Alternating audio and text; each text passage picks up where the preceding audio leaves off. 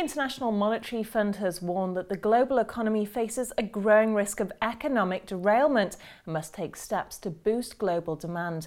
With me to discuss is James Bevan from C C L A. Well, James, figures out from the I M F, they don't look good.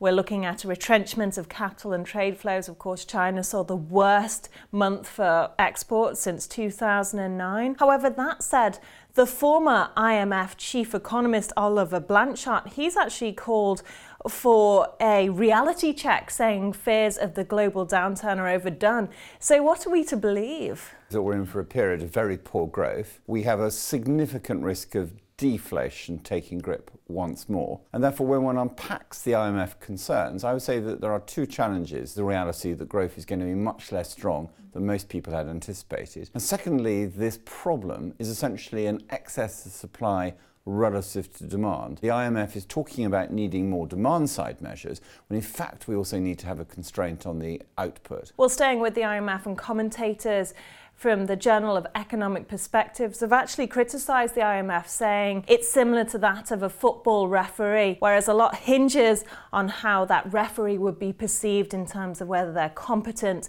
and impartial. What do you make of this? I think the I M F has an extraordinarily difficult task. It is essential to have scenarios and probabilities and weightings, but the market craves a single answer. Now, of course, everything that will happen is conditional on the whole set of assumptions that underpin those expectations. The challenge for the I M F, of course, in producing a single number is to weight the probabilities of outcome and be prepared to change those probabilities as one scenario in practice becomes more likely than another. But the I M F did fail to predict the financial crisis. They failed to predict the Greek sovereign debt crisis. So this economic derailment, what are they looking at to be the catalyst for this? And, you know, why should we believe this prediction? Spotting material crises is a lot more difficult than joining the dots on a running trend. If you were to say what were the real challenges for the I M F today, it is clearly China and the emerging economies. And China, as we know, has three substantial bubbles: an excess credit binge, it has way too much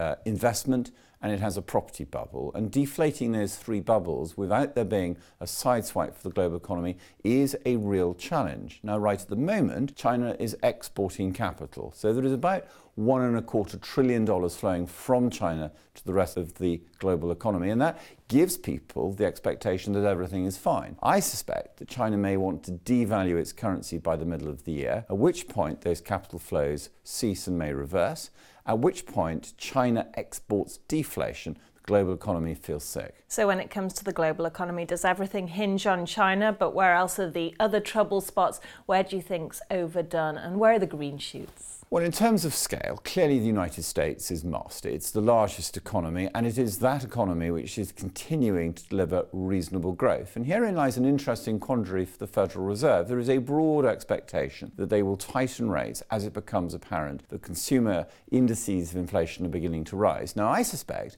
that actually they may be prepared to let inflation run a bit, given that there is at the moment no wage inflation in the system, and I suspect they may want to see wage inflation before they begin to put on the brakes once more. So rather than expecting that there may be three more hikes in the current year, which is still an expectation that many hold in the market, I fear we may get one or none. So another recession coming. What are your thoughts? I don't think that we will see a recession in the technical sense of two quarters of contraction, but I do think it's going to feel awful, because if you have falling prices. We clearly have an industrial production recession because we've had excess build, and therefore we have a lot of inventory on the shelf. That's going to make the climate feel miserable, even if we don't technically have a recession. Well, finally, David Lipton, who's the number two for the I M F, he said that actually the global downturn could be a self-fulfilling prophecy if the world doesn't do more to boost demand. What do you make of this? I think that we all understand the textbook solution to the current growth problem. We have to have very accommodative monetary policy.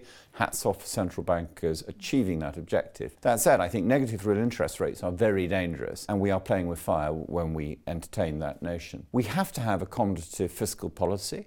We have to stop worrying about governments that overspend, because right now generating excess demand requires governments to spend money. We have to have a real focus on structural and productivity focused improvements to the economy, the emancipation of entrepreneurial spirit, the cutting of red tape. If we can achieve those objectives, we have a fine future. If we assume that central banks can sort this on our own, we have a lot to lose. Thanks for watching. For more videos from The Voice of the Market, please subscribe.